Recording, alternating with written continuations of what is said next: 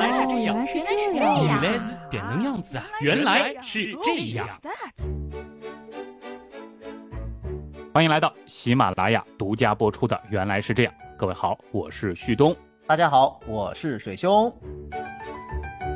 今天这期节目啊，播出的时间节点呢，稍稍有些提前啊，和大家说一个背景啊，因为嗯七月二十号呢，其实是一个对于天文来说还挺有意义的日子，因为它是人类月球日。对，其实我相信大家应该知道为什么，对吧？在一九六九年七月二十日，阿波罗十一号，他带着全人类的梦想愿望登上了月球，也就是说，人类终于是跨出地球，第一次在地球以外的星球上留下了自己的脚印。也是在那一刻啊，月球和人类啊有了更加紧密的一个联系了。哎，所以呢，这个也就是我们今天为什么会讨论这样子的一个，大家可能看了题目就知道啊，脑洞开的挺大的一个话题了。我们也是期待着，在未来有朝一日，我们可能真的有机会可以到月球去旅行一下。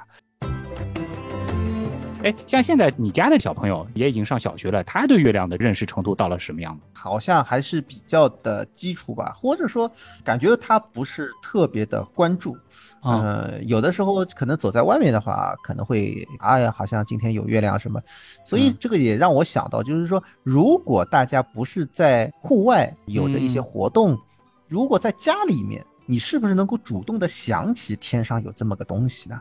哎，好像一般也就是，比如说大满月的时候，有的人会说，哎呀，今天的月亮好亮啊。其实每一次的满月都还挺亮的，对吧？又或者可能，有些就像上个星期，对不对？就好像在说超级月亮呀，是啊。当媒体铺天盖地的时候，可能大家就会想到了这个月亮。好像还有一个话题是以前我们也聊过的，经常会有，哪怕是甚至像我父母这样年纪的人，还会问，哎，今天怎么下午在天上就看到月亮了？说实话，这个就是我们不能说普通人啊，我们就是说一般人吧，和我们天文爱好者之间的差别就在这个地方。像天文爱好者，他其实会时不时的都会想这个问题：今天的月亮什么时候升起来呀？啊哎，今天是什么月相呀？我什么时候能够看到它呀？其实我们脑海当中经常会有这样的一些问题。嗯，但是普通人他不太关注月亮的话，不太关注月球的话，就很难意识到啊这样子的一个其实每天都在上演着的视觉变化，也是非常直观的一个天体的运动的关系啊。所以我觉得七月二十日啊，设立人类月球日啊，真的是非常的有意义。对，再说回来啊，我们前面也是说到了，不知道我们这一代人有生之年有没有机会啊，这个也到月亮去旅行一下。但是我相信，可能如今的小朋友，哎，比如说现在可能还是在上幼儿园啊、小学的这个小朋友，说不定在他们长大以后啊，可能是会有这样一个机会的。那嗯如果说真的有那么一天到月球去旅行啊，这已经不是说是科考了啊，就是我们作为一个游客的身份啊，到月亮上去旅游一下，会是怎样一种体验呢？嗯，这种开脑洞的话题应该是特别的过瘾啊！水兄，你觉得我们接下来是不是要有一种角色扮演的感觉，就是让那个尘封已久的原样号重新启动一下？啊，我们要做原样号走了，是不是啊？哎那赶紧赶紧准备啊！以前每年暑假的时候，我们经常是有机会可以带一些朋友出去观星的，对吧？然后在那个路上，好像这水兄一般是主讲，我呢一般也会当助教。那要不嗯这一次的月球旅行，我们也就这样，好不好？我们先来开嗯行前会。好月球旅行都要做一些怎样的准备啊？嗯，好的，首先，我们先排除一些准备的东西啊，因为我们也没办法预知未来。就比如说金钱上的准备，我相信就是到普通人都能去月球旅行的那一天，那可能应该也不会特别贵啊。当然你的意思就是不考虑钱，对不对？对门槛已经低到这个程度了啊。好吧呃，那其他方面的准备，你觉得要不要像现在的航天员那样，就是到月球之前，还是专门要做一下身体锻炼啊？我觉得吧，反正你嗯出地球一定是要做一些适应性的训练，一定要锻炼啊，因为太空环境啊，其实还是非常的复杂。那么，尤其是我们出了地球之后，就会感受到重力，对不对？呃如果说没有这样子的一个训练的话，恐怕你根本就不知道怎么样去在舱内行走。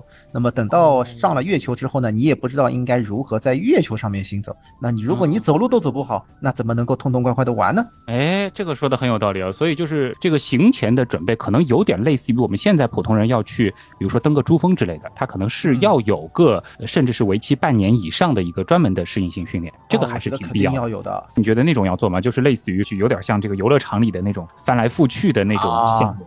那也很简单啊，就是我们可以呃稍微花点钱，反正钱不是问题，对吧？到公园里面去多坐几趟过山车。对不对啊？这样也也可以，也可以解决问题。呃，如果没有经过训练的话，的确不排除有可能你在离开地球的这个过程当中，可能还是坐火箭，在未来的话，可能会承受不住重力加速度，对吧？然后可能一下子到了失重环境，你可能就有点失去方向感了。这个时候可能会。头晕目眩，那么到了月球上呢，其实也会有一个身体的再适应过程。确实需要跟大家讲一个科学的一个问题啊，就是我们从地球走到其他的星球上面，实际上在航天工程当中。会讲到一个非常重要的概念，就是所谓的 delta v 啊，就是说我们讲速度的增量啊，这样子一个概念，你必须是要达到相应的速度，对不对？比如说要离开地球，要达到第二宇宙速度，对不对？到月球去的话呢，也就要接近于这个第二宇宙速度。那么问题是什么呢？我们从地球的轨道飞向月球的话呢，这个速度的增量只有增加了一点点啊，并不太多。但是呢，从地球表面到达我们的近地轨道，也就是说你要到达太空当中，实际上这个速度增量是非常大的。换句话说，说的简单一点就是什么呢？你从地面，不管你用什么样子的交通工具，不管是火箭还是说未来的什么 什么什么东西，亚轨道飞行，在对接空间站之类的，哎，这不管是什么，那你一定要知道什么，它一定要经历这个从地面到太空当中。这一段速度的一个增加，也就是说，你一定要抵抗相应的自身的重量负荷，还是非常非常大的，这是对对离不开的，对不对？所以在这个方面一定要做好准备。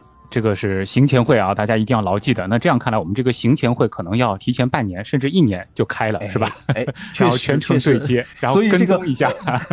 所以这个去月球的旅游，这个报名也必须要提前一年就开始哦。这个是的，是的啊。呃，当然这个保险什么的，我们就不做提醒了，相信大家都会准备好。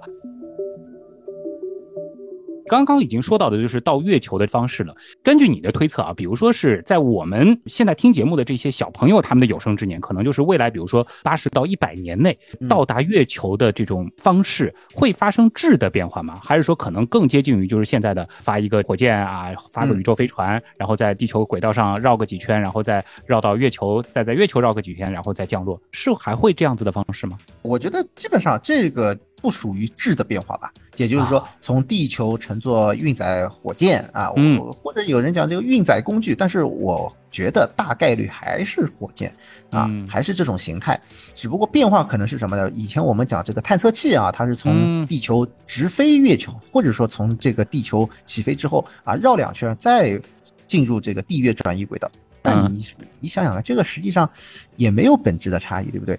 那么再说一个和这个形态上可能会有一些不一样的，就是什么呢？就是会从地面到达地球的空间站啊，就近地轨道的空间站，然后再换成 换成换成一艘就是换成一艘飞船地月专班，对对对对啊，快速专班对吧？从地球飞向月球。月球的空间站，然后再从月球的空间站来进行这个着陆，可能是采用这样的一种方式啊。对，这样可能性价比也更高一些。对对对对，实际上这个我们现在火箭、飞船以及空间站技术都成熟了之后呢，我相信啊，这个应该讲也是相对来讲，从技术上面来讲，风险上面来讲，还是从成本上面来讲啊，都是比较合适的一种方案。啊，哎，这样其实也挺好的，就是这一趟旅行，起码在就是说去月球的路上，还能再打卡呃两个点，对吧？一个就是地球的空间站，一个是这个环月的空间站啊，这个中间还好调整一下。那个时候可能就不叫我们现在感觉好像叫什么，不过我们现在也叫 Space Station 是吧？啊，这个以后的话可能就叫做什么 Space Hub。就可能是类似于这种啊，叫叫 transit 啊，就是 可能是这种啊，嗯，那这个的话，我觉得到时候可以推出一些方案，对吧？比如说到了环地球的轨道的空间站，比如说大家先停留一个晚上，对吧？这个订一个景观房啊，这个俯瞰一下地球，然后到月球的那个空间站呢，也可以再停留一个晚上，然后在高空啊俯瞰一下月球，这个感觉可能也不一样，是吧？哎，有可能哦。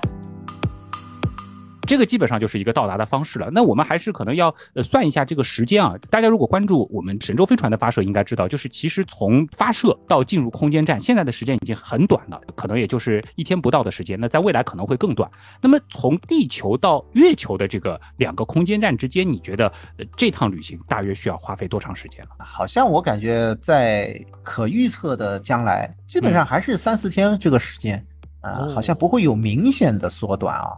三四天啊，这个的确是你起码要做好在飞船上待三四天的心理准备了。那可能就是，如果说未来真的是开发这样子的民用旅行的话，可能在这个船上的娱乐设施还得考虑一下怎么去弄了。那好办，可以借鉴一下游轮，对不对？啊，三四天，这个小型的游轮啊，这个应该是啊。那最后就是从月球的空间站进入到月面了，这个速度应该是比较快的。对，这个相对来讲是比较快，但是呢，也会有一个什么关系啊？我在想，这个月球的空间站，看看它的轨道到底是什么样子，然后嗯可能会有多个航班啊，这个不同的着陆点，对吧？它可能有不同的轨道，你别乘错了，对吧？这个大家一定要看清楚这个车票啊。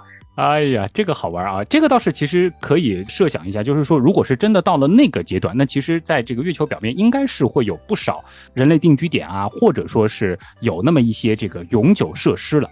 你觉得就是说哪些区域或者说是什么样的环境更有可能成为比较成熟的可以接待游客的集散中心呢？嗯，我觉得大部分的地方应该是在哪里呢？首先正面应该会多一些啊、嗯反面的话可能会有啊，但是也不会多啊，看谁更愿意去开发了，对吧？啊正面的话，因为相对来讲跟地球的这个通信比较方便，是不是？嗯这个是非常重要的一方面。另外一方面呢，就是要选择比较适合着陆的地方，实际上嗯跟我们现在的探测器选择着陆点是相通的，嗯基本上就是要考虑比较平坦的地方。那么也会考虑到是中低纬度啊，这样的话呢，就是辐射啊，就是我们讲接受太阳能啊，相对来讲会更多一些。嗯，并且呢，就是从轨道的设计方面来讲的话，可能也会相对方便一些。但是它一定会有一个倾角，就跟我们现在的这个空间站一样的啊，有一个倾角。啊所以说，在这个南北纬大概是四五十度，我觉得都会比较的理想。当然嗯也不排除就是有的空间站也好，或者说飞船也好，它也可以从两极，对吧？就是我们讲极轨的这个方式。哦，那从轨道的角度来讲的话，它呃应该讲任何的一个纬度它都可以着陆啊。但是呢，从地面来讲的话呢，它也要考虑到以后要返回，对不对？它这个接待中心这里啊，返回的更方便一些的话呢，那一定是更靠近这个月球的赤道啊。那么相对的这个花费啊就会少一些。那这个是从旅游的角度那，肯定这个成本还是要充分的计算在里边的啊。哎，嗯从这个月球的这个旅游接待中心的建筑本身来考虑的话，因为我之前其实听一个建筑师朋友分析，他说可能起码在初期更大的概率是挖洞，你觉得？这个有可能吗？或者说是利用一个环形山，然后我们可能在山体里面凿一个空间，然后成为一个人类的定居点，而不是说是在月球表面造一些小房子。我觉得应该是这样子的，因为毕竟这个接待中心它也要有一些人要常住，对吧？所以说应该采用这种方式，相对来讲是比较的安全啊。而且呢，这个接待中心它实际上也会有一些酒店，就是、对吧？是，所以呢，不排除就是有一些房间呢，它也会半埋式的啊，或者说是啊稍微露出一些景景观房呀，对吧？阳光房啊，搞个小天窗观星房呀，哎呦，啊，阳光浴呀这种的，对吧？肯定也会有啊。这个大家对对对哎，或许也能够各取所需啊。啊、我到时候肯定要选那种就是躺在床上就可以始终盯着地球看的这个景观房。嗯，让我想一想，那我呢，我肯定是愿意能够看到星星的，离地球远一些。所以我们俩应该是 就是酒店的两端。看样子，我们俩如果要同行的话，我们得好好的呃协调一下。为了带团，我们反正还是选择好路上的这个酒店再说了啊。那我们就假设就已经到了月球了啊！哎，我觉得在参观其他景点之前，月球接待中心肯定是可以参观一下的，对吧？当然，那个具体长啥样，我们现在也没法判断。但是有一些项目肯定是已经可以带着大家一起来玩了。毕竟刚刚到月球，这个只有地球六分之一的重力环境，能玩的东西还是很多的吧？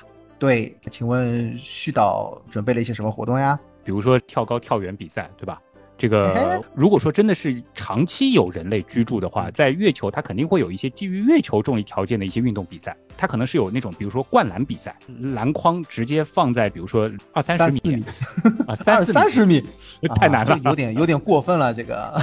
三四米这个没问题，然后就是让大家灌进去，对吧？但实际上在月亮上面，你要真的要跳那么高，其实还是蛮困难的，就是说人也会变得更加的笨重一些。就是你，如果你不是个运动员的话，恐怕这个技巧还不是那么容易的掌握。就其实是会有一些趔趔趄趄的，就是起码在最开始的那段时间，对吧？哎，对，你看这个阿波罗刚刚登月的时候，是的。对不对？哎，就我看过那个片子，就是真实的影像啊，就是阿波罗十一号刚上去的时候，哎，那摔跤摔的真是，然后那边就大屏幕上面在摔跤，然后这下面控制中心的工程师们，他们就在咯咯咯的笑，你知道吧？大概过了几个小时，就是到后面几次出舱行走的时候，就开始学会了怎么走。其实这是什么呢？就是因为我们地面上你根本就 get 不到这种，想象不到，你知道吗？你只要在这个上面，就是我们讲在。什么在游泳中学习游泳，对吧？哎，所以说在月亮上的行走过程当中，你积累经验了。所以这里其实一定要提醒各位游客啊，就是说我们从这个环月的空间站到月表啊，最开始的那几个小时，千万不要太过兴奋啊，到处乱窜乱跳，有可能受伤的，有一个适应性的。是的，是的，他可能也会专门设一个，就是我们说月球重力重新适应的一个区域，对吧？让大家先适应适应。对啊，对，大家一定要当心啊，否则搞不好一登陆月球，然后就这里摔伤了，那里胳膊折了，那真的就划不来了啊。还有一个呢，我觉得要给大家先做好一个心理准备的，就是这喜欢洗澡的朋友，在这个。月球的这个酒店当中洗澡的话呢，稍稍注意一下，就是这个水压可能没有办法达到特别理想的这个状态。然后就是，当然月球水也很珍贵，是吧？然后淋浴的我们 感觉，我们这趟旅行，请问这个酒店里面有没有洗浴啊？这这个花费可高了，你知道吗？这水循环系统嘛，耶，还水循环洗澡水循环，这个请各位朋友大家在报名的时候一定要问清楚，好不好？一定要注意了啊。那么我们这一趟，我跟旭东一起，我们的这趟旅行当中呢，啊是有水的啊，这个大家放心，这个 高端质量还呃比较高端啊，这个水的质量还是不错的啊，当然这个 价格嘛也稍微的高了一点点哦。是的，是的，是的，但是在月球上你能洗淋浴啊，这已经很棒了啊。呃，洗盆浴我不是特别建议大家，因为我们刚到月球，这个重力不是很适应嘛，就怕出现一些这种窒息的风险啊。这个在浴缸里面泡着，这个可能这个浮力也会有一些变化啊。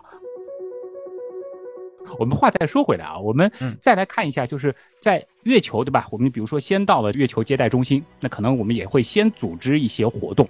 水兄肯定要带团观星了，是吧？啊，那必须的啊啊！月球看星星是不是这个要远胜于地球嘞？爽，那还用说？讲讲看呗。所以我觉得我在月亮上面。搞不好就每天都睡不着的那种样子，是吧？会很兴奋的。呃，月亮上的关心，那真的就是没有大气，是吧？所以它非常的通透。即便天上有地球啊，相信这个天上的这个星星还是非常的多，而且这个星星是非常的锐利的。我真的还是很憧憬啊，就不知道。到了月亮上面还能不能认清那么多的星座？虽然说我们讲地球、月球它距离不远嘛，对吧？这些星座其实它的位置上面不会有太大变化，但是呢，这些星星的这个亮度，就是说它的一个，就我们讲在地面上面看到的这个星星，可能亮的和暗的这个差异是比较大的。而在月亮上面来讲，它都是非常的扎眼睛。你能感受到这种感觉吧？就是就最锐利的那个状态，对，很锐利。甚至我在想啊，就是因为我们像天文馆有那个天象厅，对吧？嗯，我在想是不是会比天象厅里面更加的锐利？这个我我的猜想啊，没见过。我其实很好奇啊，就是如果说我们到月球的那几天，刚好对应的是地球上的满月，也就是我们的那个落点，它其实是大白天啊，这个星星也能看得这么清晰吗？呃，应该也可以啊，因为没有大气，没有这种大气的这个散射，对吧？嗯，呃，就算是白天也能够看到星星，你当然也要离太阳远一些啊。这个白天看太阳也是非常的刺眼啊。对对对，真的是，呃，这个其实局限性已经不是大气了，而是我们的眼睛，因为我们其实以前也说过有个暗适应嘛。但是月表，我们说如果是在白天的话，其实也是非常晃眼的，对吧？我们眼睛其实是在适应一个非常亮的环境，但是抬头又是一片漆黑的天空。你要在这个当中分辨出星星，可能还是比较难的，最好还是等晚上的时候看。哎，这里呢也告诉大家一个知识点啊，你们看啊阿波罗的照片，大家有没有嗯注意到啊？这个月面都是白白的，嗯，对不对？啊，普遍都是比较白。然后呢，它的身后是漆黑的，并没有看到星星，是不是？对啊，这是为什么呢？啊，那是因为呢，说白了就是曝光过度了。也就是说啊，它是曝光的速度偏慢一些，把地表呢拍得更加的白一些。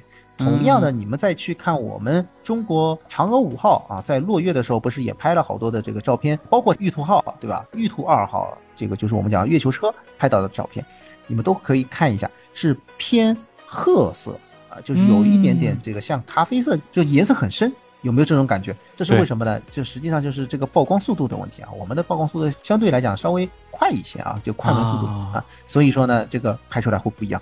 那么在嗯这里呢，也是提醒大家，我们呃这趟旅行当中，我们每一个人的这个航天服上面呢，都有那个什么，我们头盔上面都有护目镜啊，都有就哦是防眩的啊，就是防日光的这个护目镜，大家一定要记得啊，在在白天出去的时候，对对对一定要把它放下来。对，白天一定要记得，就相当于是要戴一个很厚的墨镜，对吧？对然后我们如果是要观星，还是给大家安排在就是月球的晚上来看，嗯否则的话还是有一些对视力损害的这种风险在的。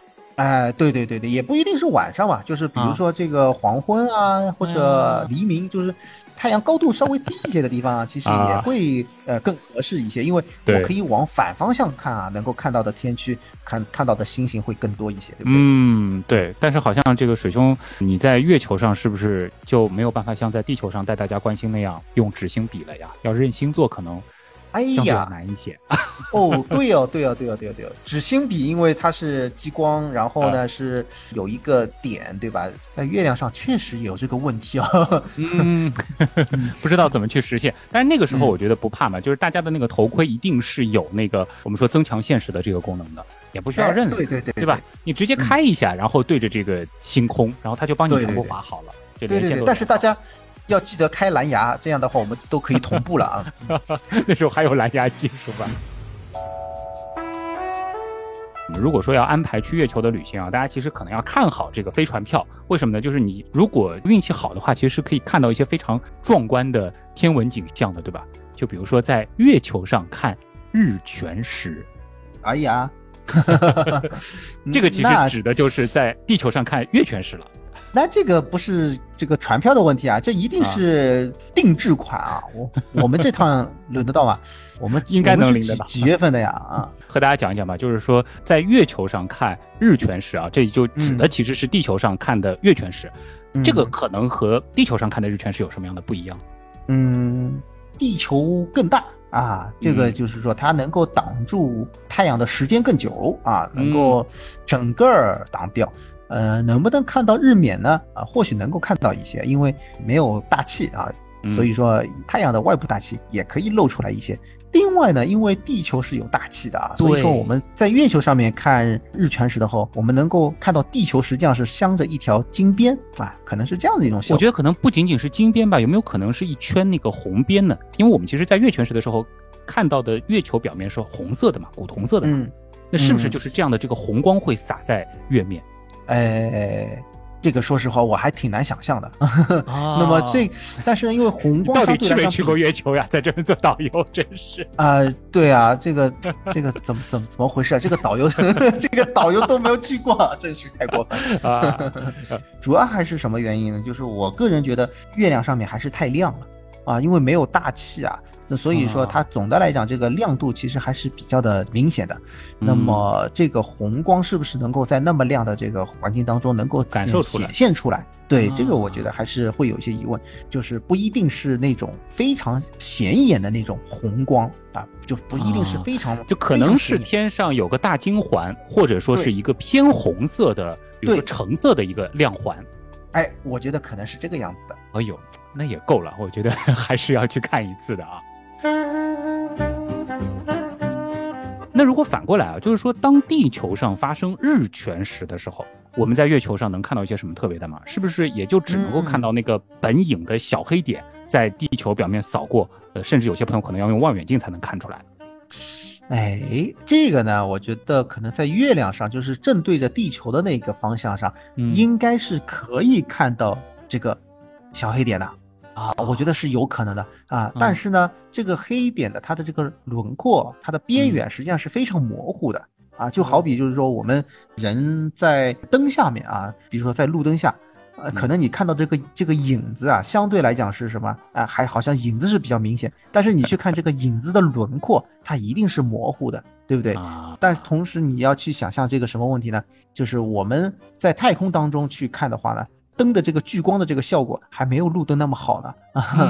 所以说，我觉得是比较。难看清啊，这个这个影子的那，但是呢，大家如果跟着我们的这个指引的方向去看的话，应该还是可以看得到啊 这个。哎，我我们肯定还是能够这个指导大家去观测的啊。就总而言之，其实月球上可能可看性更强的天象还是日全食，那其实对应的就是地球上我们在看月全食。是的。还有一个就是在你说月球基地啊，我们也能够去欣赏的，就是月球上的日出和日落，这个是不是比较特别的？就是它持续时间特别长呀。嗯，相对走得慢一些嘛，对不对啊？呃，但是也能够看到它有一些变化啊，其实也能够看得出来。但是呢，千万不要说，哎，这个今天要起个早，我要去看日出啊什么？不是啊，大概率可能就是说某一天，我们按照地球上的这个一天来说的话，可能某一天的，比如说接近一个上午，或者说是接近一个早上的时间，它其实都在日出，或者说但都在日落。我们可以抓那个点啊，就是抓那个就是太阳刚刚露头的那一个点，这个根据计算我我们是可以知道的，对不对？啊，如果说是哪一天我们正好碰到的话，我们一定会给大家设好闹钟的啊啊，这个时候其实就是看环形山的影子了，对吧？这个光影的变化，就像呃上百年前水兄的本体当时 小时候用望远镜看的那种感觉了，可以去想象一下啊。当然，月球的日出日落比较可惜的是，因为月球没有大气，所以呢就看不到漂亮的朝霞、晚霞这些了。呃，但是确实可能也是另外一个景象了，就是你可以看着壮丽的星空和一个超级亮的太阳啊喷薄而出，而且这个速度非常非常的慢啊。哇哦！马上要离开月球基地了，要么先带点什么纪念品吧？你觉得有什么值得买？呃，月亮上面的纪念品，我觉得只有挖土了，还是月壤是吧？这么多年过去了，对啊，就是这个是土特产嘛，对吧？嗯，除此以外，嗯，看看能不能就是有一些是月球上面这个培育出来的一些品种啊，这个蔬菜也好，土豆也好什么的，说不定是你说月球特产是吧？对，那比如说什么蚯蚓干套餐来一套啊，或者说是什么？微生物什么年菌毯、秘制汉堡什么的这种，呀呀呀！反正大家我觉得啊，不要太指望就是这个东西很好吃啊，这个心理预期不要那么高，对吧？啊，主要还是图个新鲜吧，对吧？如果你愿意的话呢，哎，不妨可以去挑一挑看一看啊啊。那么我们这里呢也会给大家推荐一下啊，但是我们肯定不收回扣的啊，这个大家一定要注意。嗯，好好好，呃，当然我因为我们这次是这个高端行程嘛，就是我们其实也给大家准备了，就是每个人三公斤。的载荷是可以带一些你在地球上比较喜欢吃的这个东西。当然，如果再要加行李的分量，那可能就是要额外收费了啊。毕竟，哎呀，天发射对吧？这个成本还是在那里的啊。好，三公斤已经不少了，我觉得 不少了，不少了啊。好，接下来呢，我们就要离开月球基地了啊，我们就要到月面去旅行了。这个其实我还是挺好奇的，就是在月表如果要旅行的话，交通工具的这个选择可能是怎么样的？嗯，还是坐车吧，可能啊，呃，就月球车。月球车，它是那种就是比如说履带式的啊这样子的啊，它或者说是带有一定的这个越野功能的。当然了，未来月球上面可能也会开发出一些这个便捷快运啊，就是说类似于轨道交通的类似于轨道啊，说不定还是那种地铁啊，这个也是有可能的啊。但是可能可预见的一百年当中是不太可能实现，对吧？但是你别说，就是在月球上，如果说是规划这种长距离通行的交通设施的话，其实就像之前他们好像有过脑洞的那个。是叫什么？就是超级隧道，就是里边是真空的，然后它其实是放一个梭在里边，然后像磁悬浮一样的，就是这种东西，其实在月球反而方便，因为它不用抽真空了。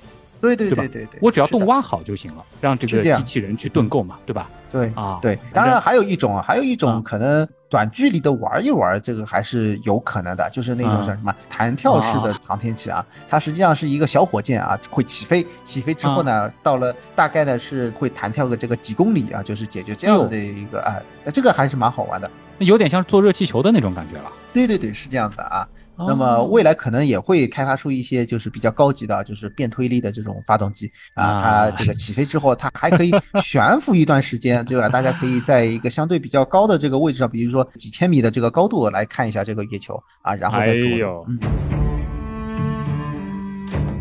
接下来呢，其实就要聊到我们说在月球上啊不能错过的一些旅游景点了。那我们这一次因为整个的这个行程其实还比较长，我们有一个月的时间啊，我们也在月球上待，所以呢，我们还是可以去打卡一些比较远的地方的。水兄第一站是什么？是那个月球五 A 级景区吗？就是那个 登月遗迹吗？哦，喂喂喂喂喂，来来来来，大家来跟我走啊，跟我走啊！来，我们现在来看到的是啊，这个月球啊，人类登月纪念馆，来来，请往里面走。所以这个。人类登月纪念馆就是建在阿姆斯特朗脚印的外围嘛，然后把这个脚印罩起来，是这样吗？对，就是围绕这一个脚印，大家来来合影啊。这个地方一定是会有一块碑，对吧？啊，一个纪念碑啊，在这个地方大家可以来打卡。哎，别说啊，这个地方的这个一定会有围绕着脚印啊，会有很多的。这个文创啊，对吧？啊，对，纪念品啊，用月壤做的脚印的冰箱贴，对吧？这个对，这个必须要有啊，对，冰箱贴啊，甚至说是这个 脚印的这个烟灰缸，对吧？我们虽然说是阿姆斯特朗留下的那个脚印啊，这个的确是载入人类史册的，但事实上当时其实是留下了应该非常多的脚印吧？这个分辨得出哪个是第一个吗？然后那个脚印有没有可能在一百年后它还依然存在呢？啊？这个当然，一百年后肯定会存在啊，因为月亮上面没有空气，没有水，它实际上是一个呃相对来讲是比较稳定的一种状态。呃，但是呢，说到这个脚印是不是阿姆斯特朗的，对吧？呃，其实我们通常做到人类第一个月亮上的这个脚印，实际上并不是阿姆斯特朗的。哦，阿姆斯特朗，因为他开始他踩下去的这个时候，他不会说踩的那么好，他实际上是就是把这个脚印给踩坏了，对吧？所以后来是补拍的啊。哦，就专门去踩了一下，然后就就摆拍了一个，有点是这个意思。哎，对对对，是这样是这样子啊。那么那面金属制的美国国旗还有可能保持那个颜色吗？哎，这个就不一定了，颜色是不一定能够保持的，因为这个可能剩个金属片在那儿啊，没有风吹，没有，只有就是日晒，对对对对对对。所以说，你说在这个人类脚印博物馆啊，这个除了这个脚印，它可能会围一个区域，对吧？然后看到一大片这个脚印，中间可能某一个他就说啊，这个是第一个，还会有一些就是比如说当时的那个就是阿波罗系列的那个探测器留下的一些这种什么残骸之类的吗？还会有？啊，对。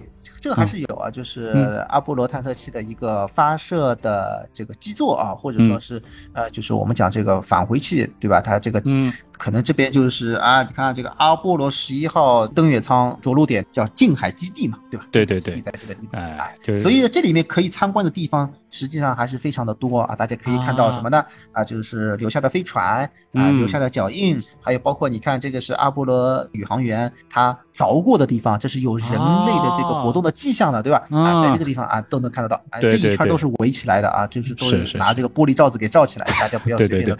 啊，这个还是很重要的，这个全人类的文物啊啊！大家别看那个时候飞船看着好像特别原始，对吧？但那个时候人类真的很不容易啊，就是用那么简陋的方式来到我们月球的啊。但是大家记得啊，这个地方叫什么？叫做这个人类登月纪念公园啊，或者说是脚印纪念馆啊，就不要说这个是遗迹遗址啊，这个不是很好，人类还在呢啊。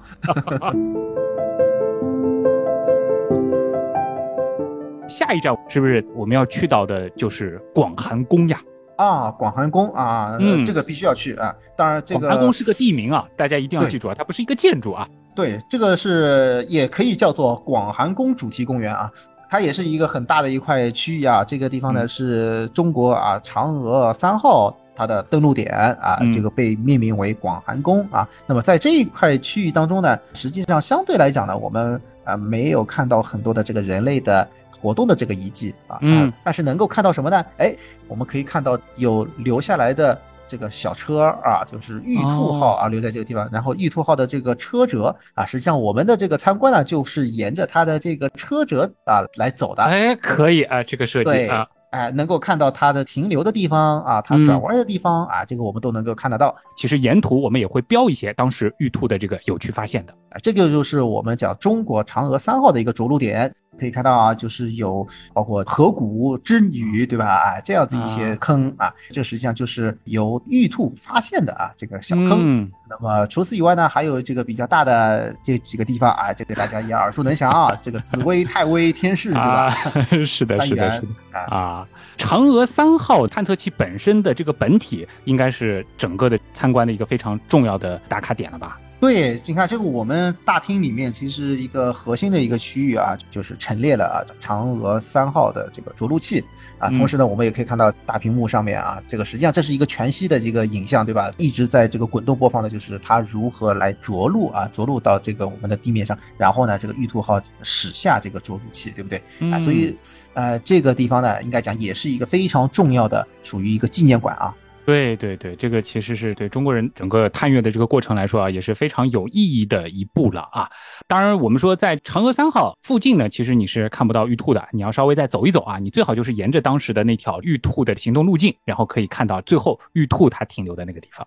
对对对对对对，所以呢，在这个里面，我们的参观的这个路线它是单向的啊，这个大家一定要跟着我们走 啊。这个我们啊，但是大家放心啊，我们的这个大巴呢是会在出口的这个地方来等着我们啊啊，好吧？好的好的啊。这个就是我们在这个应该是叫什么叫广寒宫主题公园或者说是博物馆参观的一个行程啊。哎，其实说起来，咱们中国人早期探月就在我们登月之前，也还是有一些比较重要的任务的，对吧？刚才我们看的主要是嫦娥三号，其实在更早的时候啊，嫦娥一号啊，然后再后来，其实我们还知道这个嫦娥四号啊，包括这个玉兔二号啊，其实也都会有一些对应的景点，对吧？是这样子，那这个可能就要买另一趟这个行程了啊，因为 嫦娥四号它是在就是月球的另一头，对吧？这个比 较麻烦啊。对对对对，对就不能一次这个参观两个，对吧？那么嫦娥一号和二号呢，因为它是探测器啊，所以说它并没有一个实物啊。但是呢，哎，在月球上其实也有一个纪念馆，其实一个小小的一个就是有一个纪念碑，就是嫦娥一号的。着陆点、撞击点，对对，它有有一个叫撞击坑啊，这个是我们啊人造的。哎，水爷爷，你要不和大家说一下吧？就是为什么会个撞击坑呢？是嫦娥一号任务失败了吗？它怎么会撞上去呢？啊，那那当然不是了，是因为嫦娥一号它完成了任务啊，完成了任务的之后呢，啊，那么我们是要让它来受控的是去啊撞向月球啊，所以。会形成这样子一个坑，当然这样子一撞呢，实际上一定程度上我们也可以观察一下啊，它撞出来的这个坑大概是有多大啊？就这个是我们讲这个撞击的这个能量啊，到底会有多少？哎，我们刚刚看了玉兔一号啊，它是和嫦娥三号在一起的，那有的小朋友就问了，这个玉兔二号在哪里？啊，玉兔二号就是和嫦娥四号啊，应该讲是在它的附近。当然，呃，玉兔二号呢，它跑得比较远，嗯，所以说，呃，在那个地方呢，就没有像我们看到嫦娥三号这里，我们是建了一个纪念馆，就很大的一个纪念馆啊。对对对。只是在那个嫦娥四号着陆区啊，有一个类似的一个一个纪念馆啊。那么玉兔号那边呢，实际上是有另外一颗啊。所以那个地方呢，相对来讲会更大一些啊。这是那个步行呢，就比较累些。就但我们会有这个电电瓶车啊，这个是是是带着大家的。这里给大家介绍一下这个背景吧，就是我们现在其实月球的正面啊，这个开发程度还是比较高的。这个背面呢，现在我们说人类的开发还相对来说是比较有限的。对，呃，所以呢，主要还是一些这个科考团会去啊，或者小朋友大一点，我们再到那边去探险，好不好啊？好，好。哎，说起来啊，就是当年的嫦娥一号和玉兔二号，其实啊，这个已经是上百年前了啊，在月球表面也是拍到了很多有意思的，甚至是让人浮想联翩的东西啊。这个就让我想到了当年啊，其实有一个和中国探月合作的叫做麦当劳点亮梦想活动啊。哦，这个事情你还记得啊？啊，我记得，我记得这个，我记得是在二零二二年啊。当时呢，他们这个活动的设计就是希望让小朋友通过中国探月提供的四张来自嫦娥一号探测器和玉兔二号月球车所拍摄的真实的月球照片，让小朋友呢发挥一下想象力啊。你看那个时候一百多年前的小朋友啊，也是很有想象力的，对吧？他们呢就是要化身外星大侦探，来画出自己心中的外星人和这些月球景点的互动。哎，这个活动真的是很有趣啊！我们现在的小朋友也可以去试试看哦。水兄太碍眼了，我先拉回来。我们现在的时间线回到二零二二年啊，就是这个活动在二零二二年是真实的存在着的啊，所以就是我们二零二二年的原样的刀友啊，也可以去参加一下啊。那具体怎么参加呢？我们在结尾的时候会详细说啊。那具体都是哪些照片呢？要不说说看啊？说不定还真的能够成为月球的旅游景点哦。哎，我也觉得，就是嗯说不定啊，就是这个形式是可以开发成就是未来的这个月球版的解谜游戏的，你说是吧？啊，哎，对比如说，呃，有一张照片呢是嫦娥一号拍的啊，它呢就拍到了月球上呢有好多大大小小的坑，然后呢感觉上呢就像是外星人挖的秘密基地。那么还有一张呢，则 嗯疑似啊是在这个月球表面望见了一朵啊非常大的放射状的大烟花。那其实呢，有小朋友就很好奇，难道外星人也喜欢看烟花吗？哦，大概知道你描述的是什么意思啊？这个到底是什么样的地貌啊？嗯前面讲的这个坑嘛，应该是那种环形山嘛，啊，大大嗯小小的，对吧？这种撞击坑，或者说是有一些这个月球早期吧，啊，一些火山的遗迹，是吧？对对对，后面呢，应该是一些环形山，它的四周啊，会带有一些这个辐射纹，对不对？嗯那其中最有名的那肯定是地谷环形山。哎，大家肯定很好奇啊，这种这个像大烟花一样的这种非常壮观的辐射纹，它是怎么形成的？看上去真的很壮观，而且嗯甚至我觉得最早看到的时候，会让人有一种好像是外星人的艺术作品的意思。哎 哎，你要硬这么说，我觉得，啊、当然不完全排除这种可能性，是吧？啊、那从科学上面来讲呢，我觉得也可以把它解释为这个外星人，比如说他飞船要着陆的这个跑道，对不对？像不像？好吧，啊，好好，我们 我们说回科学啊，所以科学上到底是怎么解释的呢？呃，从科学上面来讲啊，这个主要认为就是它当时经历过一个比较强烈的这个撞击啊，或者说嗯。干脆它也有可能是这个火山的喷发，然后呢就是岩浆四溢嘛，这样子一种情况。啊哦，但是呢，我觉得也有可能是这种撞击，因为撞击呢，它也会向各个方向去散开，但是呢，会在某一些这个方向上，就是可能并不是很均匀，但是呢，也会有哦就是辐射状的一些嗯岩石啊，或者说粉末被抛向四周。啊那么，嗯，呃，这些物质呢，它又会落到地面啊，它会形成这样子一条一条的。这个纹路，如果说我们真的置身其中，我们站在月表看，看得出来吗？其实你仔细去看的话，能够看出来一些，呃，只不过就是我们要看这个尺度的问题啊，就是啊就相当于什么呢？就是我们如果置身于这个大峡谷当中，我们可能不一定感受得到啊，但是我们嗯飞到一定的这个高度，我们就能体会到啊，原来是那么大的一条啊，这这差不多是这样子一种情况啊。或者说是登上那个地谷环形山的这个山顶，然后往外看，有可能能够隐约的辨别出一些。哎，有可能，但是要知道有个什么问题，就是月嗯球它的这个曲率的问题。啊，也就是说哦，它其实呢，就是我们望过去的话呢，它并没有像我们在地球上登上高山，我们讲什么一览众山小啊，嗯然后看到一个弯曲的这种地平线，它实际上还等不到你这个站到那么高的这个时候，实际上你其他的这个条纹你就看不到了啊，你可能眼前你只能看到这个一两条啊，啊是这种情况。呃，所以就是如果说大家想要欣赏这个非常壮观的辐射纹啊，还是记得就是我们在登陆月球之前的这个飞行途中，对吧？通过舷窗来欣赏一下，这个还是非常漂亮、非常壮观的。对对对，是这样的。不过呢，其实告诉各位小朋友啊，要欣赏这种所谓月球大烟花啊，实际上并不是说一定要飞到月球，或者说我们必须要等上一两百年，对不对？啊、嗯实际上在我们地球上借助望远镜也是可以看到这样子的辐射纹的啊。呃，那么你通过望远镜你拍两张照片啊，一样也是能够拍得到的。啊，当然肯定是这个用肉眼去看啊，更加的这个震撼一些了，对对对，哎，那哎还有两张拍的是什么呀？另外两张呢，都是玉兔二号啊，他拍的作品了。一张呢是疑似在月球上找到了一些就是圆圆的那种像玻璃弹珠一样的这种小颗粒。那小朋友就想了，好像是不是这个在月球上的外星人小朋友他也在玩弹珠呢？那么另外一张照片呢，则会让人感觉好像是玉兔二号他拍到了一些疑似是外星人居住的神秘小屋，就感觉好像也有个小屋 顶啊，反正看上去很像是那种小房子的样子。啊啊，反正我是知道徐东在说什么啊，呃，不知道小朋友们有没有这种好奇心啊？这个嗯实际的照片到底是什么样子的啊？啊，可以嗯拿出来看一看啊。那么实际上我可以告诉大家，当然从科学上面来讲的话，已经是可以解释了啊。那么像这些玻璃弹珠，它应该也是属于什么呢？就是我们讲玻璃化的这样子一个东西，它是一种岩石的这个构造。很可能也是在这个撞击的过程当中形成啊，也是飞溅出来的这样子一个结构。那么由于月亮上呢相对来讲这个重力比较小，对不对？如果说是这个融化之后啊，它会一定程度上形成这样子一种球状的，就像我们在这个陨石当中有球粒陨石，对吧？就是球粒的这个结构，这个是道理是类似的。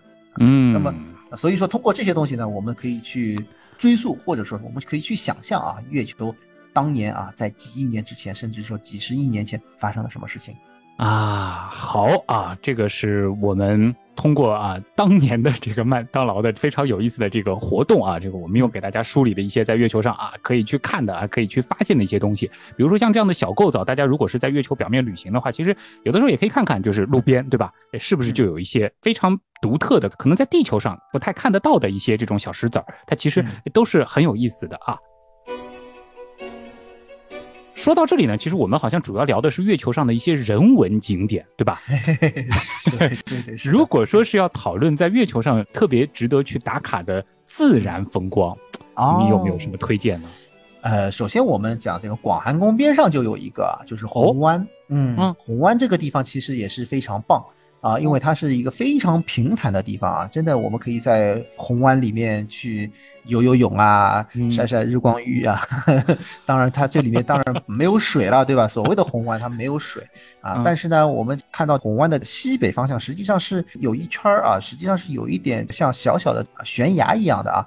它其实那也是一座山啊，就是不是特别高。这座山其实还蛮有名的，叫侏罗山啊，在欧洲有一条非常哎，这个这个我们同名的。当年有一个很有名的节目，原来是这样啊。这个在二零 二二年的七月份刚刚讲过侏罗纪的事情，还提到了侏罗山啊。但月球上其实也有侏罗山啊。没错没错，是这样子。嗯，那么除此以外呢，还有什么呢？就是如果大家想看海的话呢，还可以往南走啊。就是我们有风暴洋啊。这个是月亮上面这个最大的一片这个海洋啊，当然这个也是打 引号的海洋啊。对，呃，你在这里面呢，这个风暴洋里面其实一点都不风暴啊，就是没有大浪，对吧？但是风暴洋里面又有一个人文景点啊，就是我们这个嫦娥五号的啊这个纪念馆啊，这个大家也可以去看一看，打打个卡，对吧？对，那里面呢也有这个相应的文创啊，就是我们的这个同款月壤啊，对，同款的这个月壤都都都可以去看啊。那么除此以外的话呢，还会有一些环形山啊。其实岳阳上面环形山很多，对吧？其实能够成为景点的环形山，并不是说怎么怎么怎么说呢？就是我们讲这个太普遍了嘛，五 A 级的，你要看五 A 级的这个环形山啊，哎，这这才好看。就比如说非常大的这个什么哥白尼环形山呀，对吧？呃，这个当然哥白尼环形山它现在已经变成了一个主题公园了，就是变成一个体育公园，因为这里面这个是是非常巨大。啊，因为在就在这个谷底，这个搞了很多的设施，反正可以去玩一下。对，对对，啊，是这样。那么还有一些呢，就是说在就是包括那个哥白尼环形山，它的这个环形山壁啊，就是我们讲谷底其实有很多的像赛车啊这样一些运动，在它的这个环形山壁上面还有一些滑沙的这个项目，哎，这个刺激。也蛮好玩的，对，就喜欢运动、喜欢玩的啊，我们可以到这个主题公园去。我记得我们是差不多一百年前在这个敦煌的时候，其实玩过滑沙，对吧？那个可能这个垂直高度也就是个十几米，已经很刺激了。那在哥哥白尼环形山那个滑一下不得了。对，它也有不同角度的，就是这个滑道嘛，这个也也也有的啊。这个大家可以自己去选择，一定要注意安全啊。这个啊，好好好，注意。我给大家推荐一个啊，就是月球上其实有一个地方还挺有意思的，就是名字特别美，叫永恒之光峰。我不知道水兄你有没有注意过这个地方？嗯。这个就是始终能够绕到照到太阳吗？哎，就是这个意思啊。这个好像目前看来地球上是找不到这样的地方的，但是月球上说是可以有，就是在这个两极的这个有一些区域，然后一些足够高的山峰，它其实是可以终年的沐浴在阳光之下的。哎，这个地方象还挺特别的啊。确实，它呢就相当于我们地球上面珠峰啊，就是类似于这样子的一个地方，就是说它也是一个景点景区，嗯啊，但实际上呢就是。属于高级玩家啊，或者说极限运动啊什么，就你要跑到那边去，其实并不是很容易。因为什么呢？首先我们没有航班到达那边啊，就是说你 你要你要你要跑到那边，其实还是要经过比较长的时间啊，长途跋涉啊。然后那边呢，确实也比较的艰苦，差不多就是在北极的这个地方嘛，对吧？所以它这个开放的时间也不是特别的这个长啊。所以说你要去的话，你还得嗯 找好时机啊。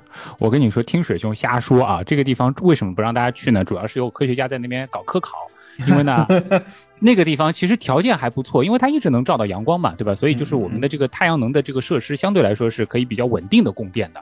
然后呢，它的这个其实气温变化不像我们在月球上的其他地方，这个动辄这个昼夜温差这个上百度啊这样子的，它那个地方其实这个温度相对来说也比较稳定的，哎，所以呢就有一些特殊的机构设在那边啊，这悄悄的跟大家说，这个不要外传啊啊啊，是是是。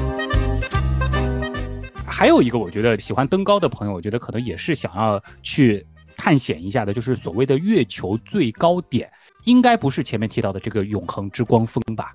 我记得这个当年嫦娥一号其实是有一个科学成就，就是量出了月球的所谓的这个最高峰或者叫最高点在哪里。对，这个好像它比我们珠穆朗玛峰还要高，好像九千多米吧。当然，就是月球的这个最高峰，呃，或者说它所谓的这个海拔是怎么定的？其实我有点困惑啊，因为月球没有海嘛。嗯。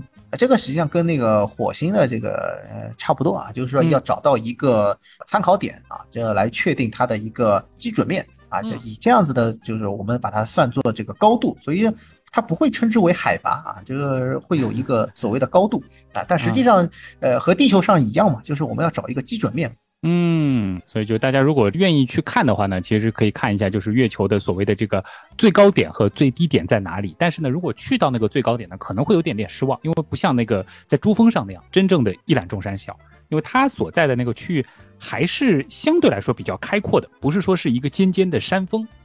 大家有兴趣的话，可以去去看一下啊。反正我个人是不推荐的啊。另外呢，就是有一些朋友可能会去的，就是所谓的这个月球上的这个最深点啊，说这个深度呢 也是九千多米啊。呃，是在这个南极的艾肯盆地的这个这个附近。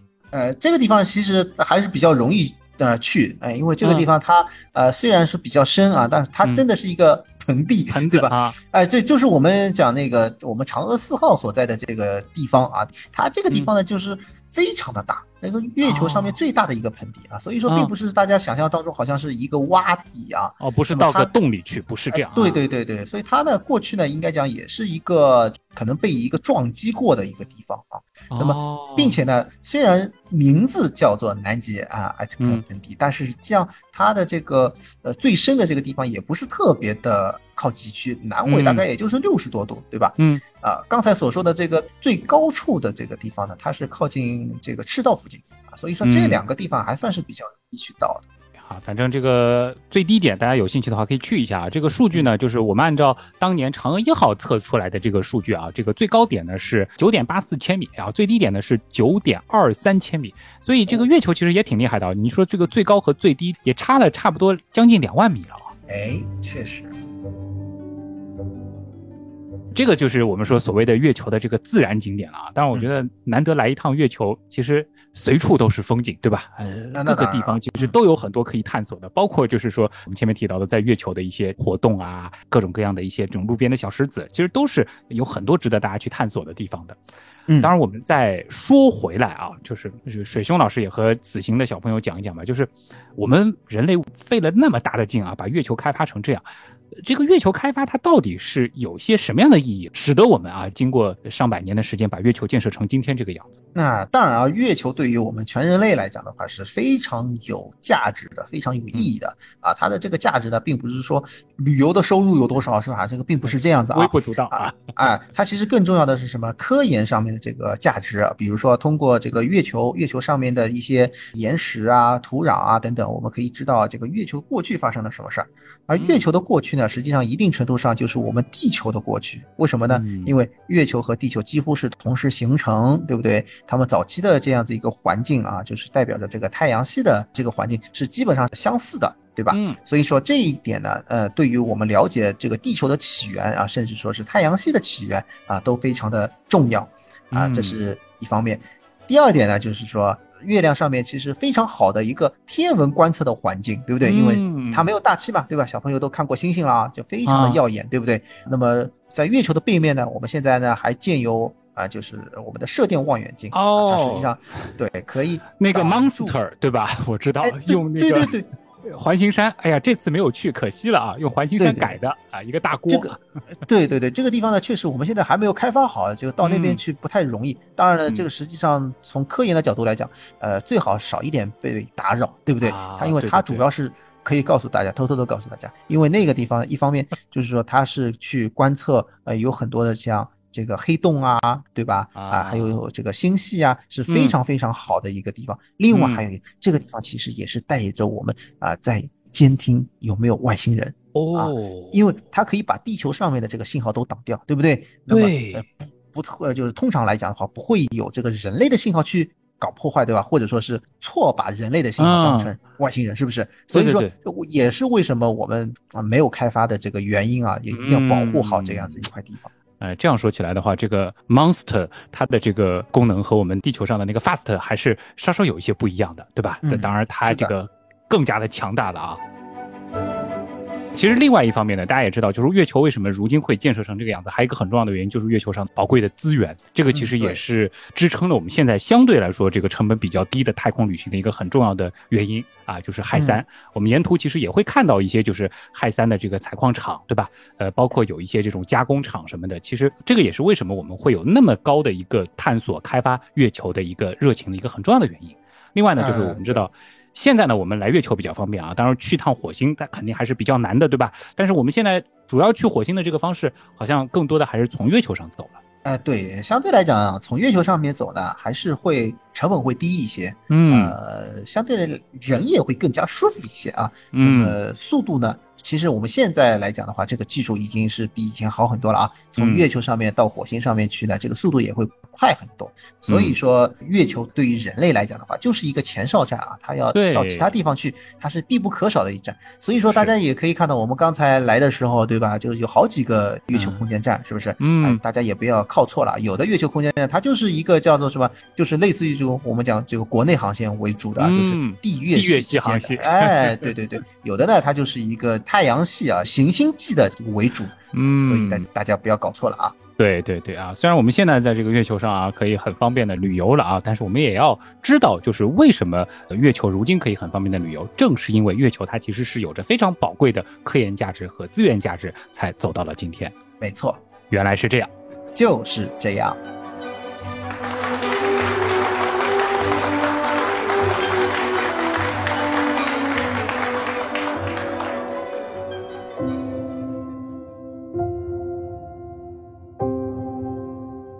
今天实在是太嗨了，这个最后都已经有点受不住了，我觉得水秀，呃，旭东老师演不下去了，这是不是演的还挺过瘾的呀？我不知道大家听得过不过瘾，反正我们演的是很开心啊，真的好期待啊！不知道是不是我们有生之年真的能有这样一趟旅行啊？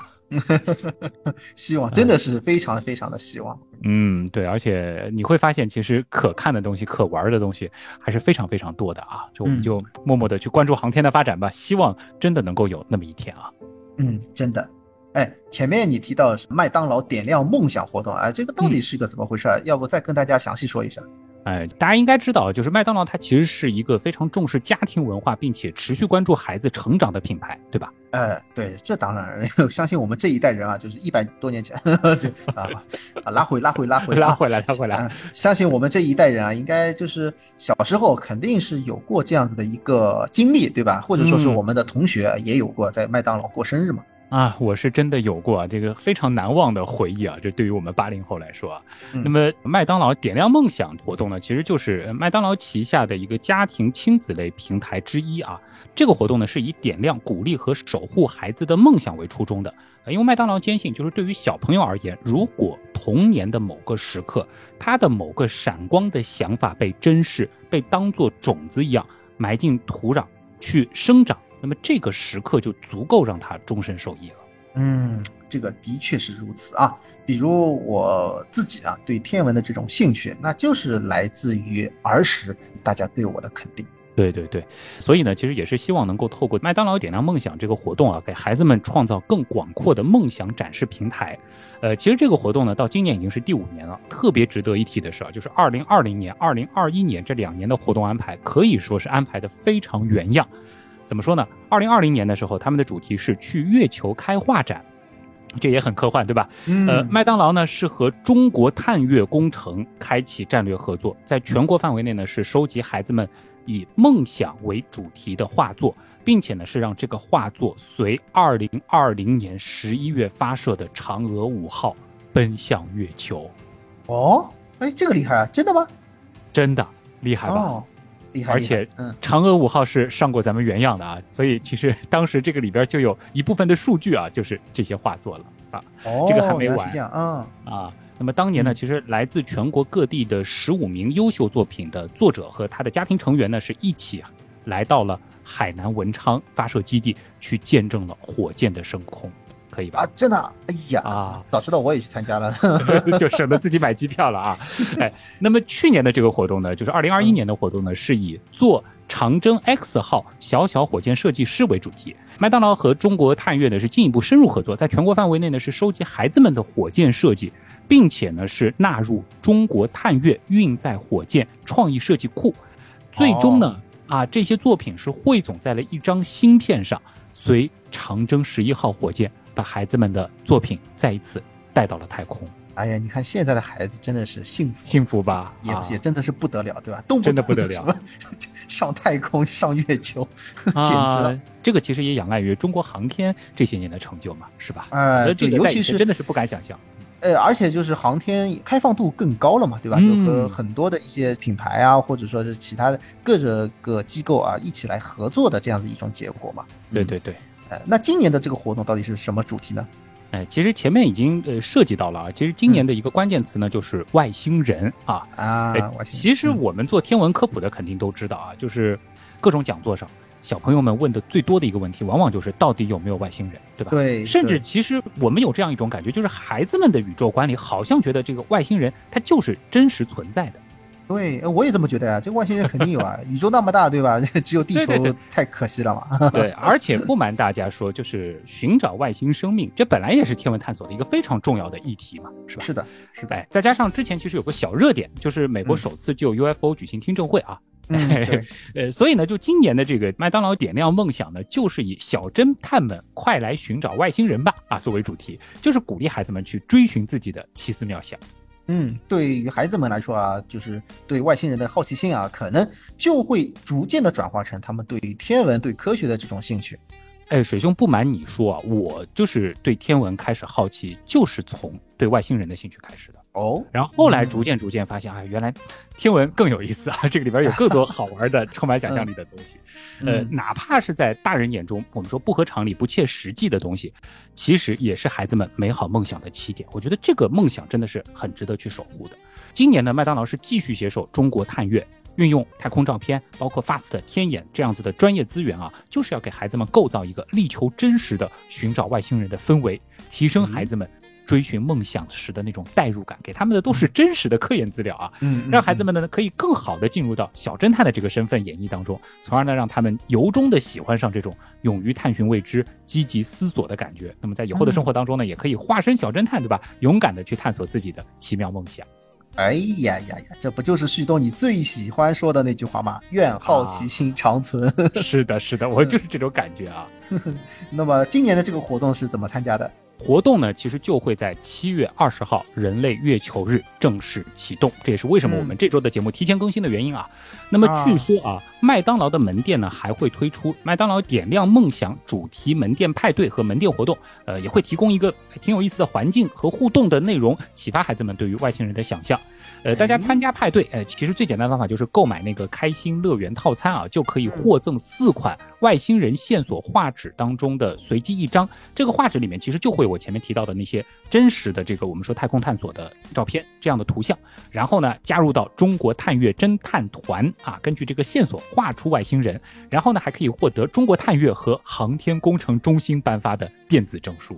哎呦，哎，这个还挺难得啊，这个规格你都没这种证书吧？是吧嗯那？没这个规格可以真没有啊。真没对，哎，要不带你们家小朋友也去试试啊？好啊。哎，另外呢，就是七月二十号的时候呢，还会陆续的开启全国十五个城市的线下活动，那么都是以小侦探大搜索作为活动主题。活动里面呢是设计了这样子的一些啊，就叫外星人寻找专家带来太空案发现场，实际上呢是一个外星人知识讲解，还有呢像是分析外星声波、制作月球车。近距离观察、珍惜月壤等等的这个和太空和外星人互动的环节，也是想让孩子们获得沉浸式的太空探案的体验。哎呀，这听出来了啊，这个有点像我们这博物馆 Steam 啊这种啊，对，属于那种切入口很棒而且比较综合的天文科普活动。是的，是的。那么最后特别提一句，就是在十二月的时候，今年十二月还会从全国参与活动的小朋友当中选出十五位。嗯，这十五位。目的地，嗯，哎，目的地是月球，月球啊，这个这个有点难办不到啊。但是啊，可以前往中国天眼，也就是 FAST。哇，这个不简单，因为游客也能 去，对吧？他们是怎么去？他们是由原航天员啊带着小朋友去探索外星人科技研学，做研学，可以吧？带着小朋友做研学啊，而且还是带着小朋友找外星人，这个而且是去 FAST。哎，我这种。八零后小朋友可不可以算一个啊？我问问看主办方啊。好，总之呢，就是买开心乐园餐或者是报名参与麦当劳点亮梦想主题派对，就可以获取官方画纸的随机一款，然后呢完成画作，上传你的作品就可以了。作品通过审核之后呢，大家还可以在微信端啊分享一下孩子们获得的这个专属电子证书，让大家一起来为孩子的梦想来点赞。嗯，真棒，一起帮孩子点亮梦想。呃，活动也介绍完了啊，大家也已经回味完我们这一次非常特别的这个月球之旅了啊。今天的原来是这样，真的就是这样了吧？好的，原样的发展真的离不开大家。哎，如果说大家觉得我们今天的这个脑洞的这种形式比较棒的话，哎，说不定我们可以出个系列，你说是吧？好像 火星啊，什么土卫六啊，这个是不是也都值得去玩一玩？是是是是是，可以好的，我们赶紧开发一下啊。今天的原样真是这样啊，我是旭东，我是水兄。